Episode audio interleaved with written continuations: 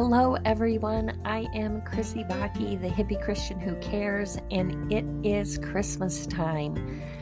Well, actually, in the church calendar, it is actually called Advent. It is the time before Christmas arrives that we prepare to celebrate the birth of Jesus Christ. And so, we all know it's Christmas time. We don't really call it Advent in the secular world, and we know the whole story. And so we're just celebrating Jesus every day of the year, and especially at Christmas because we just need a whole lot of Jesus in our life. And so I am excited because I would like to talk about the people of the Nativity and the people that are called out in the Bible who are part of the Christmas story. And so, who better to start with than the mother of our Lord Jesus Christ? And she is the chosen human that would help bring Jesus into the world. And I find it so amazing because when you think about it, and I just thought of this today, and maybe I've heard it somewhere along the line. Let's be honest, I probably rip off stuff from pastors and other podcasts and things I've learned, but I think I just connected this today as I was preparing. Eve would be the human and woman who would bring sin into the world. She was, in fact, the first to eat the fruit of the tree of the knowledge of good and evil, in which God said, Don't eat it. But Mary would be the human, the woman, who would be a literal vessel for bringing redemption into the world. Ponder that for a minute.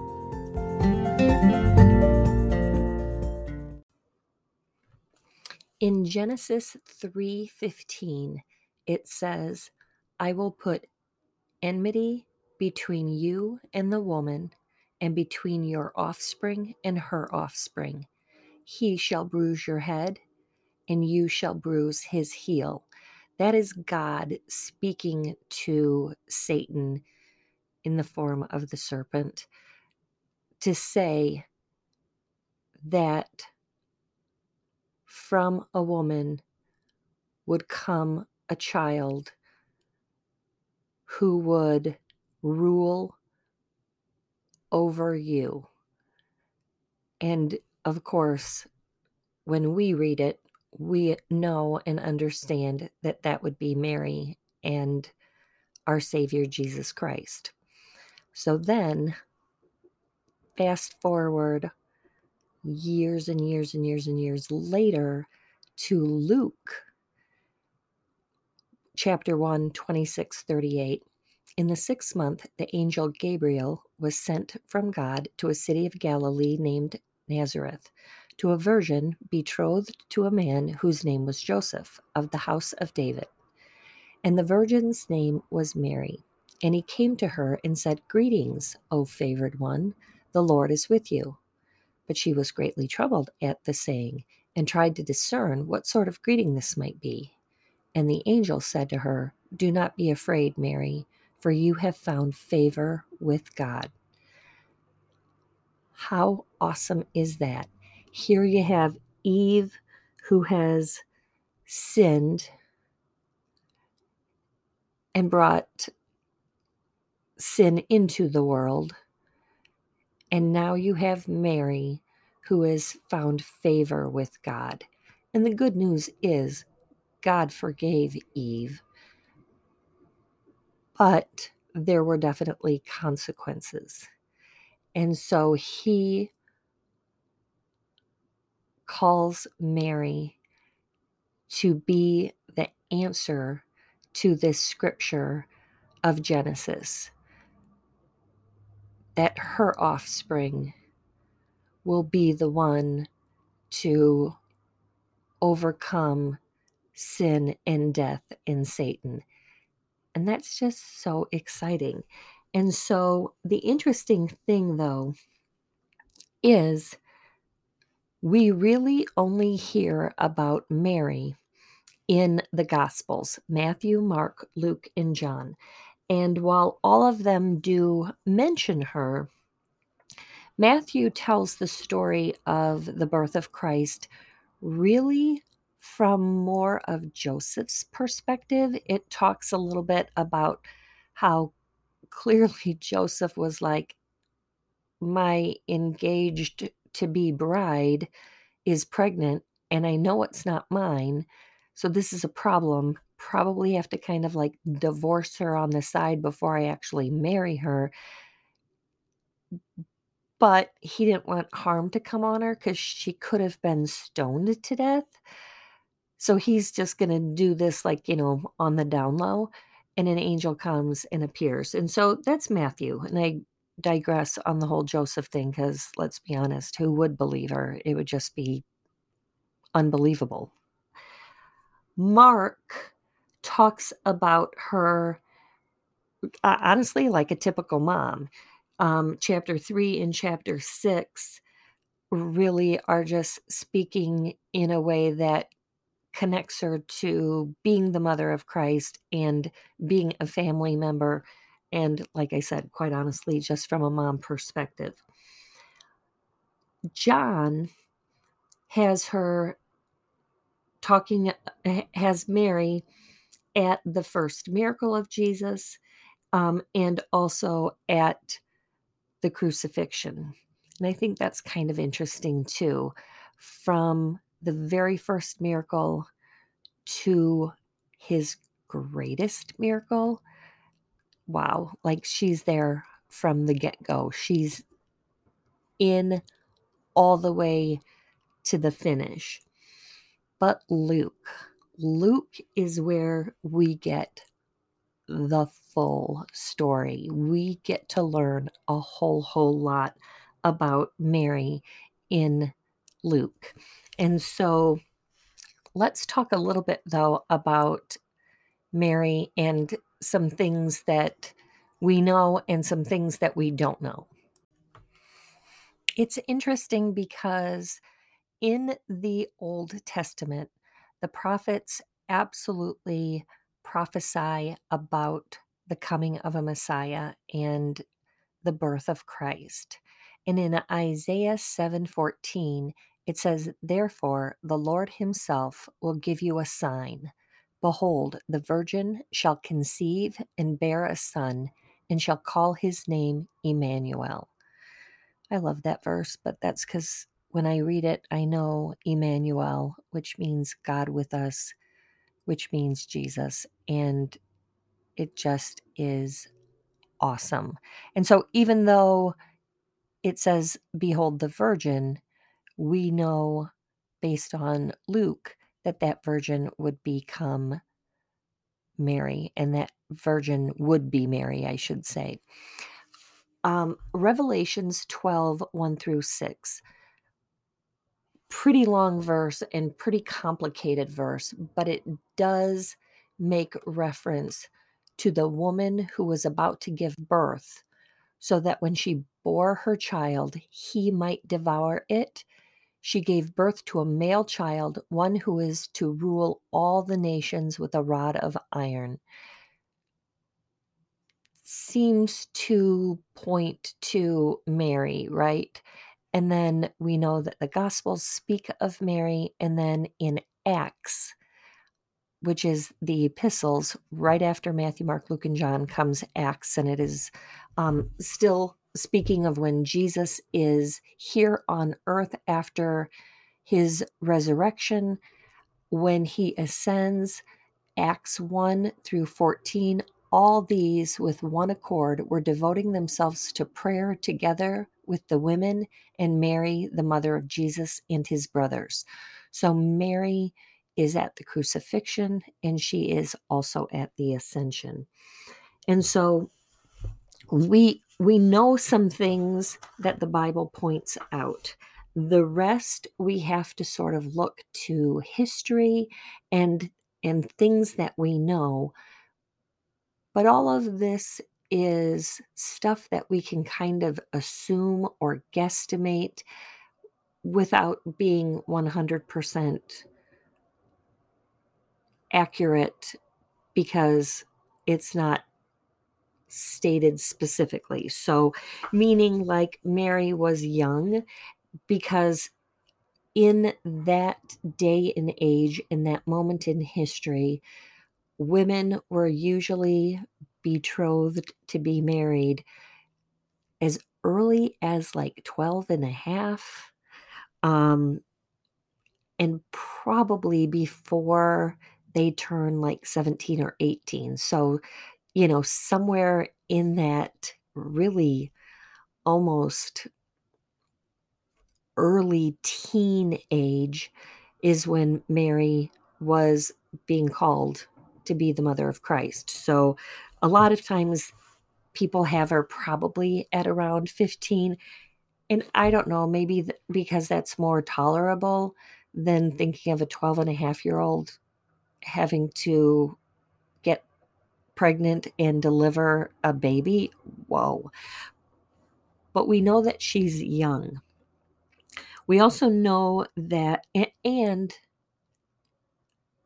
for somebody so young, she's clearly spiritually mature, clearly knew God and loved God and worshiped God because he looks upon her with favor.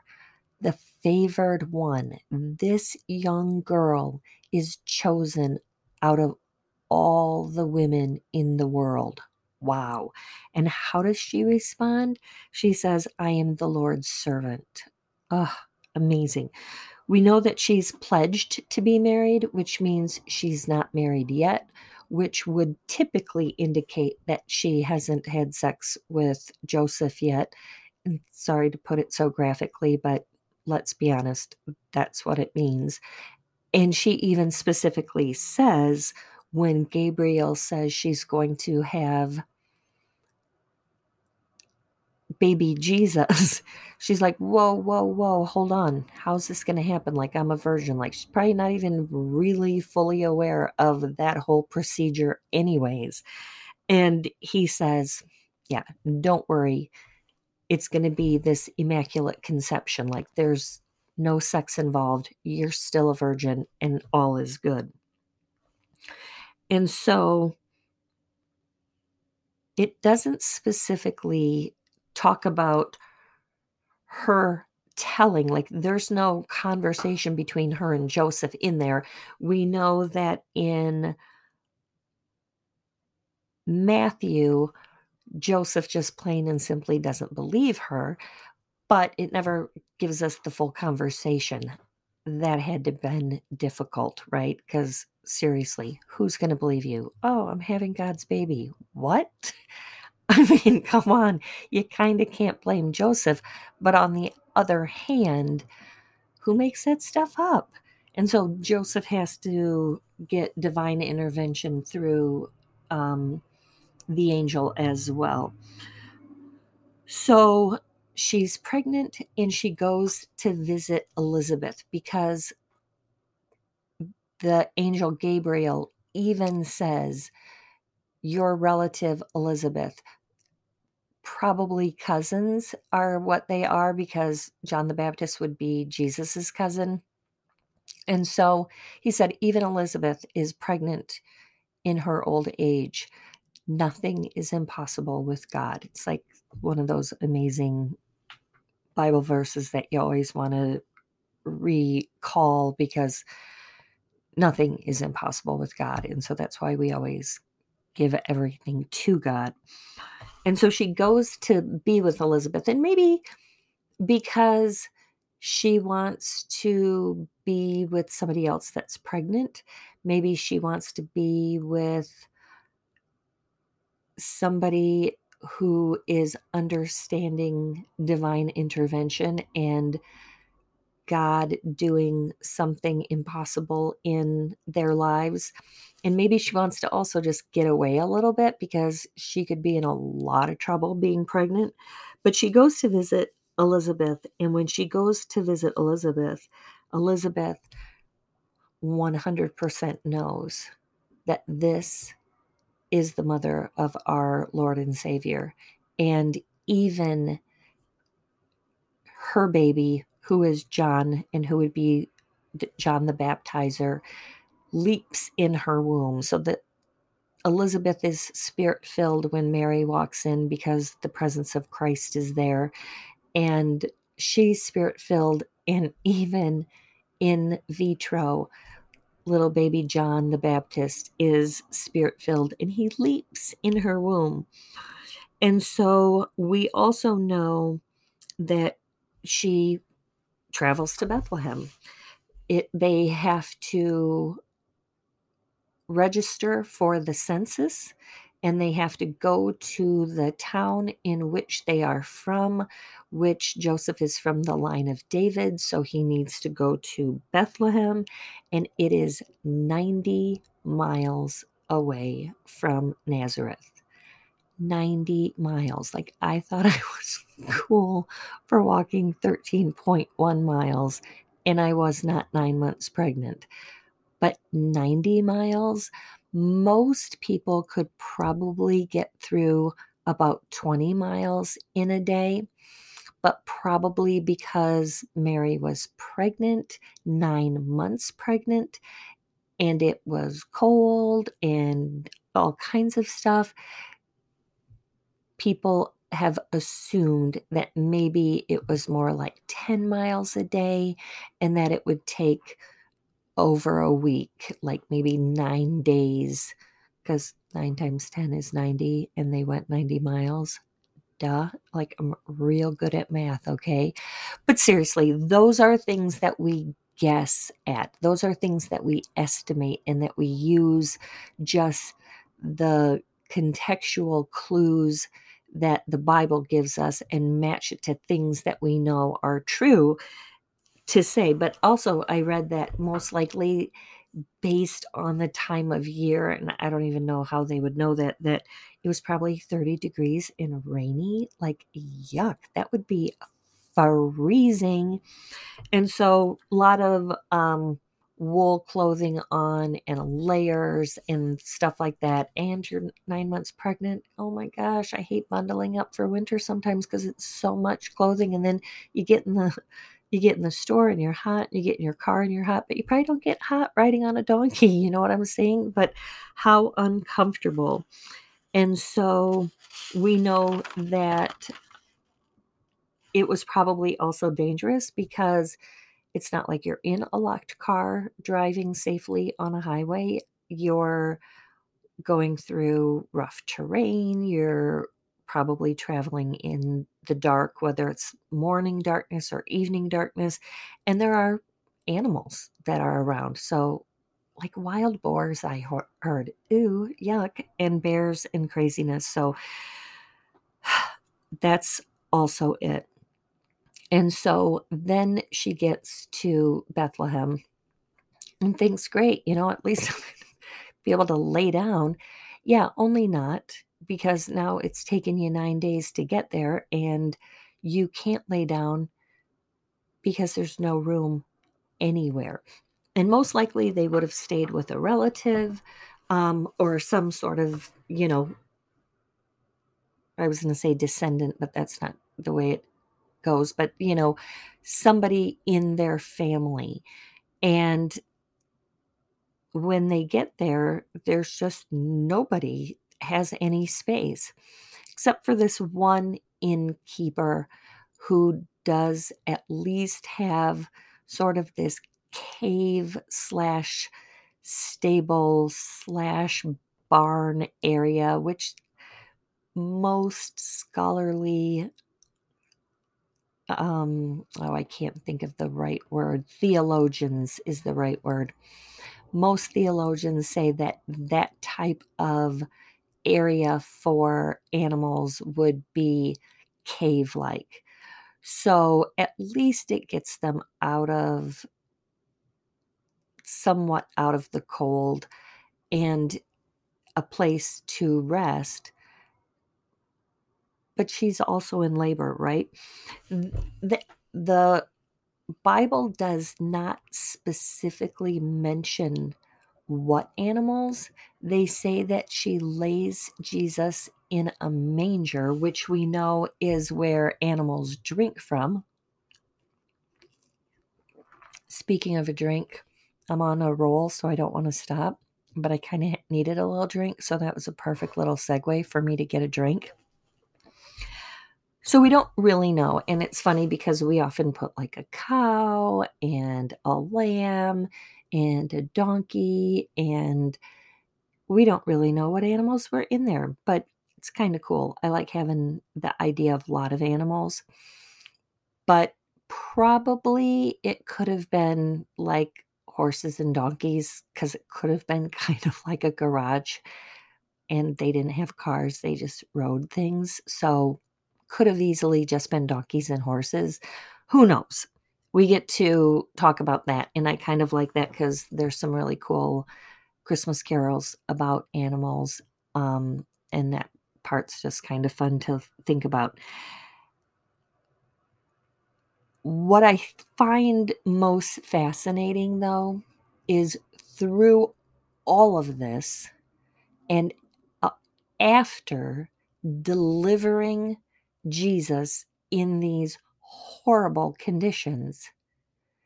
Mary treasures these things and ponders them in her heart. Wow. Her responses during all of this are unbelievable, not only for a girl her age, but also for a human in general to take all this on, go through all of this, and have these responses. So, the first response is to Gabriel. And of course, she says, like, how can this be? I'm a virgin. And when Gabriel explains, her response then is, I am the Lord's servant. Let it be so. Like, oh my goodness, she is instantly ready to serve the Lord. Then, when she goes to visit Elizabeth, this is before Jesus is even born. In Luke 1, verses 46 through 55, this is Mary's response. And I am going to read it because this has become an absolute staple in millions of churches. And it's known as the Magnificat. Magnificat. now I'm just Cirque du Soleil the word. The Magnificat um, otherwise known as Mary's Song. And I know, Susie, you're laughing right now. I completely botched up the word Magnificat. But that's the word, and I got it. And so feel free to everyone make fun of me, but it's just not worth editing out because we Cirque du Soleil sometimes with our own words, and it's funny. So, Mary's song, verse Luke 1 46 And Mary said, My soul glorifies the Lord, and my spirit rejoices in God my Savior, for he has been mindful of the humble state of his servant. From now on, all generations will call me blessed. For the mighty one has done great things for me. Holy is his name. His mercy extends to those who fear him from generation to generation. He has performed mighty deeds with his arm. He has scattered those who are proud in their inmost thoughts. He has brought down rulers from their thrones, but has lifted up the humble. He has filled the hungry with good things and has sent the rich away empty. He has helped his servant Israel, remembering to be merciful to Abraham and his descendants forever, even as he said to our fathers. Wow. Mary, before she even delivers Jesus, is glorifying God. And this version says, My soul glorifies the Lord and my spirit rejoices.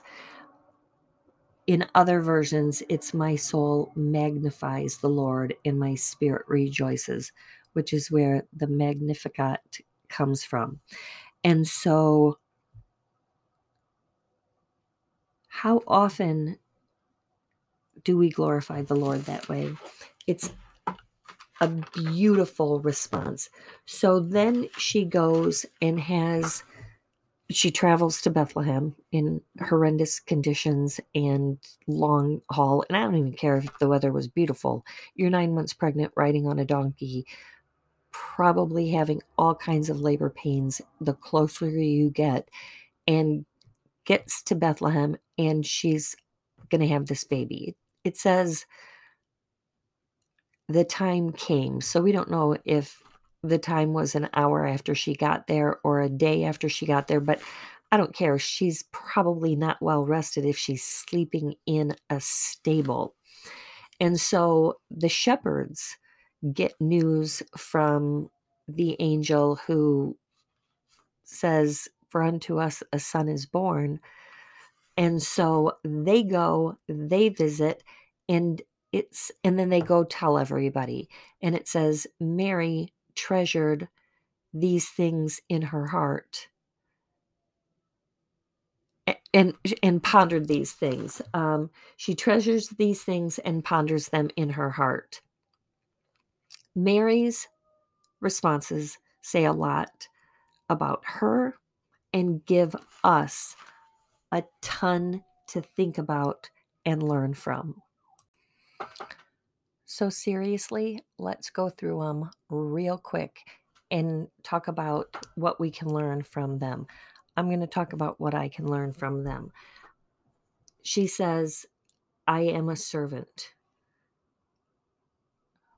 Shouldn't we all serve God? God has created us and given us everything we could possibly need and provides for us. And keeps his promises. And so, why don't we all react to God in a servant way? He's not asking us to carry Jesus Christ and deliver the Messiah into the world. He's not asking us to do what Mary was asked to do. So, oh my gosh, shouldn't we show God that kind of servanthood? The Mary song, the Magnificat, my soul magnifies the Lord,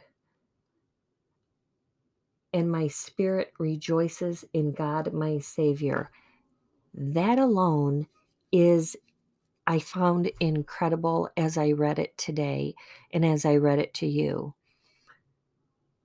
I don't know if, and I'm just pondering here because I'm trying to think of any time where I have magnified the Lord. I feel like I have definitely praised the Lord. I have rejoiced in the Lord. I've given thanks to the Lord. But have I magnified? Has my soul magnified this? Has my soul truly put it under the microscope and looked at it so up close and personal? I think there are moments on Easter morning when my soul has magnified the Lord. I think there is that moment in my life where my children were born or my grandchildren were born and my soul magnified the Lord. I feel like the moment that Jesus came and picked up my mom to go to heaven, my soul felt the magnitude of that moment. And those are probably the closest times that I can say my soul magnified the Lord. And I don't even know that I can truly take that kind of credit for it um, because I'm not that good of a human. But my goodness, I want to be like Mary. I want to feel the impact of all that God gives to me in that in grace and mercy. God looked upon Mary with favor.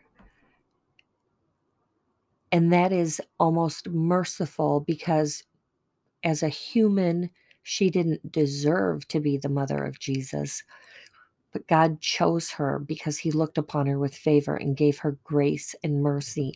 And he gives us grace and mercy. And what I love in her song is she says, From now on, all generations will call me blessed. Sounds a little arrogant, except for the mighty one has done great things for me. Holy is his name. She keeps pointing back to God. She says, All glory is given to God. And that is something that we need to do as well. So there's a whole, whole lot to unpack in. I always love that because that's super churchy. We're going to now just dig deep and unpack what it says in the Bible. And it's just easy because you are sort of taking verse out by suit you know like you're taking something out of a suitcase so it is like you're unpacking it but it is super overused and i just overused it now i feel like i'm ripping on any of my bible study friends or my pastor or any other churchy person who says, let's unpack that, but it's just a little on the corny side. So, real point is if you look at Luke 1 46 through 56, there is just a ton. And every verse, you can pick something out of there and talk about. And I bet you I could have done an entire podcast on just that. I probably couldn't have, but you know, s- scholarly theologians could. Um, and I could if I really worked at it.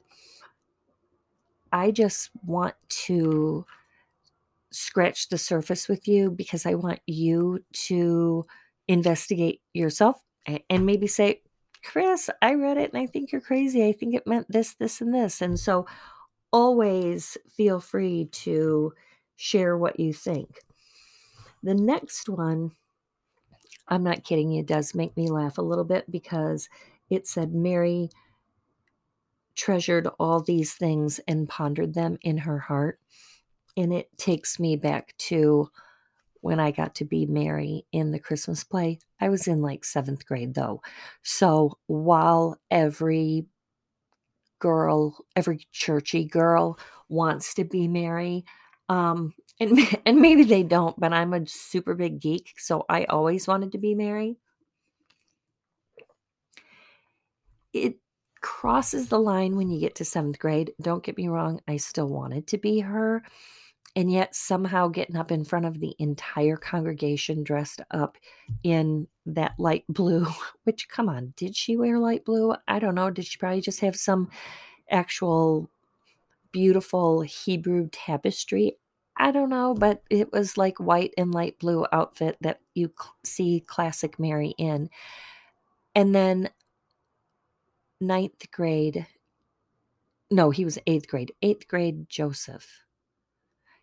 He was a year older than I was, and I didn't know him very well. And it, eh, we weren't friends, but we weren't not friends. I mean, it wasn't a bad thing, but I just didn't want Howie to put his hand on top of my head when I was pondering these things in my heart. Yeah, that's one of those church lady director of the Christmas play idea. Joseph, why don't you put your hand on Mary's head? Gross. Who get your hand off my head, Joseph? I just had a baby. Why don't you do something? Oh my gosh. I'm ruining the whole entire point of Mary treasuring these things and pondering them because I was pondering how do I get Howie Howie's hand off my head right now. This is embarrassing. So let's go back and unpack that. Mary has just gone through all kinds of craziness. Her body has to be in shock. And somehow she is able to still treasure these things, treasure the birth of this baby, this birth of her tiny little baby Jesus, and how excited is she to be the mother of our Lord and Savior. Because, yeah, she knows God told her. Gabriel gives her the message of God and says, He will be our Savior. And I think that is so awesome. And we too should treasure the things that God has given us and all that He's given us. The Savior, like we get to treasure the Savior too, and ponder it, think about it, and and you do get to read these parts and wonder does it mean this? Does it mean this? And what does it mean to me specifically? So while you ponder, I'm going to move to a commercial break real quick. Mary is definitely extraordinary. I almost want to call her like superhuman because of all that she endured to have Jesus but all that she would endure.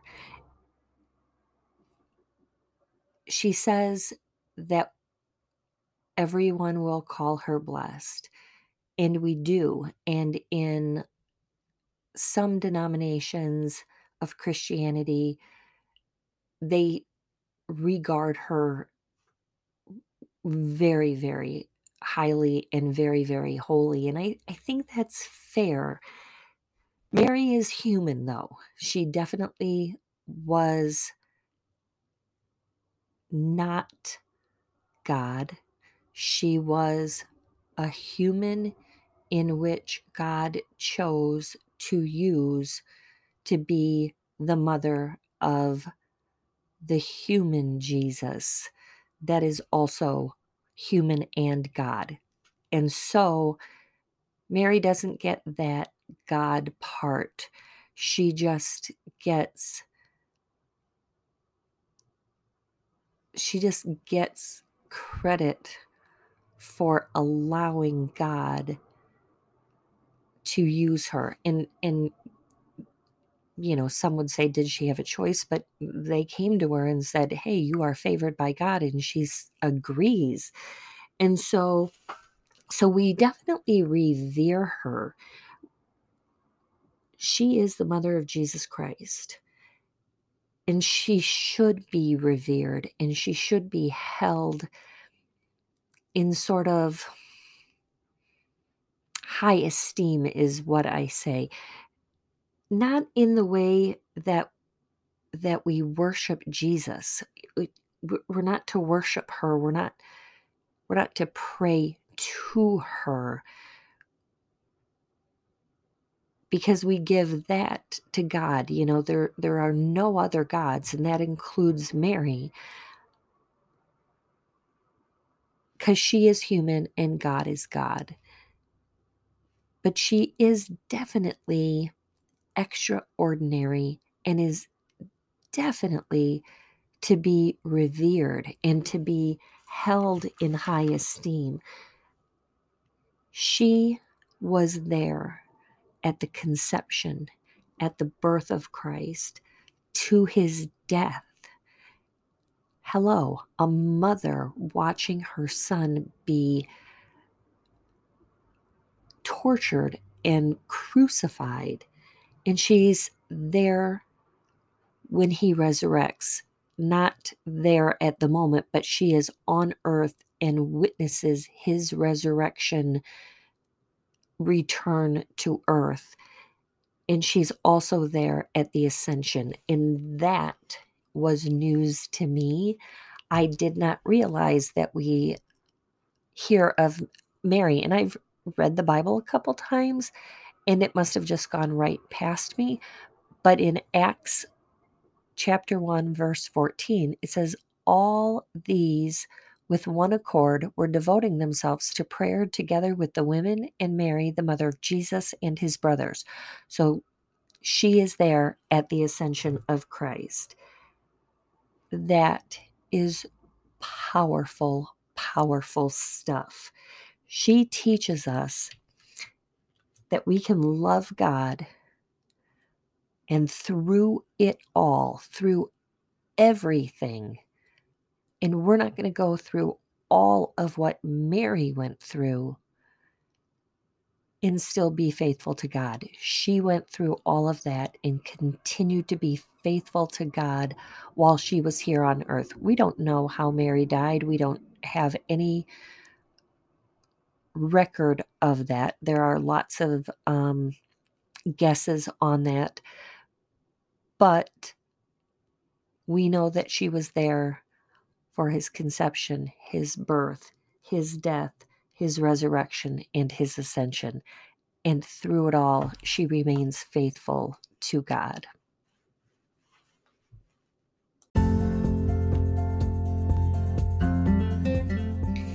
In this time of Christmas and Advent, I don't know about you, but I'm a gigantic lover of the Christmas music.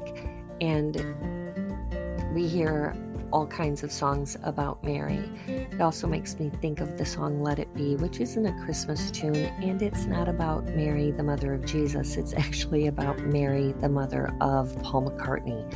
Fun fact, right?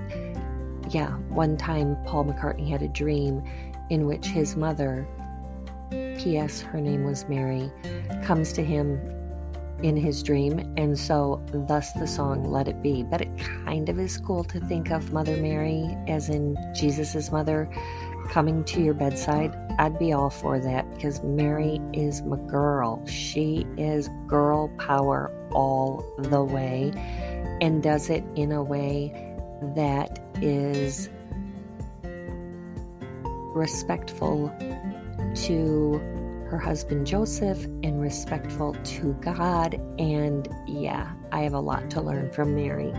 And so, um, back to the Christmas music though, there's the song Mary Did You Know? My personal favorite, and I would recommend y'all YouTube it, is Kenny Rogers and Wynonna Judd. I'm not even joking when I say that. I think their version of Mary Did You Know is beautiful. My favorite of all the versions. And I know a lot of people love the acapella people who do it, but not me. Sorry. I love Kenny and Wynonna real good. But in that song, I am like, yeah, she knew. She did know because the Bible tells us she knew. Gabriel came and he said, you are favored by God, and you are going to have this baby whose name would be Jesus, and he will be our Savior. Did she know the extent of what she would be signing on to? Did she know that this baby would deliver us via death on a cross? Probably not, because you probably wouldn't sign on to that. But somehow, there had to have been a little bit of shock and awe in thinking I'm being asked to be the mother of God. Wow. So I say, let's be like Mary. Let's say yes to God.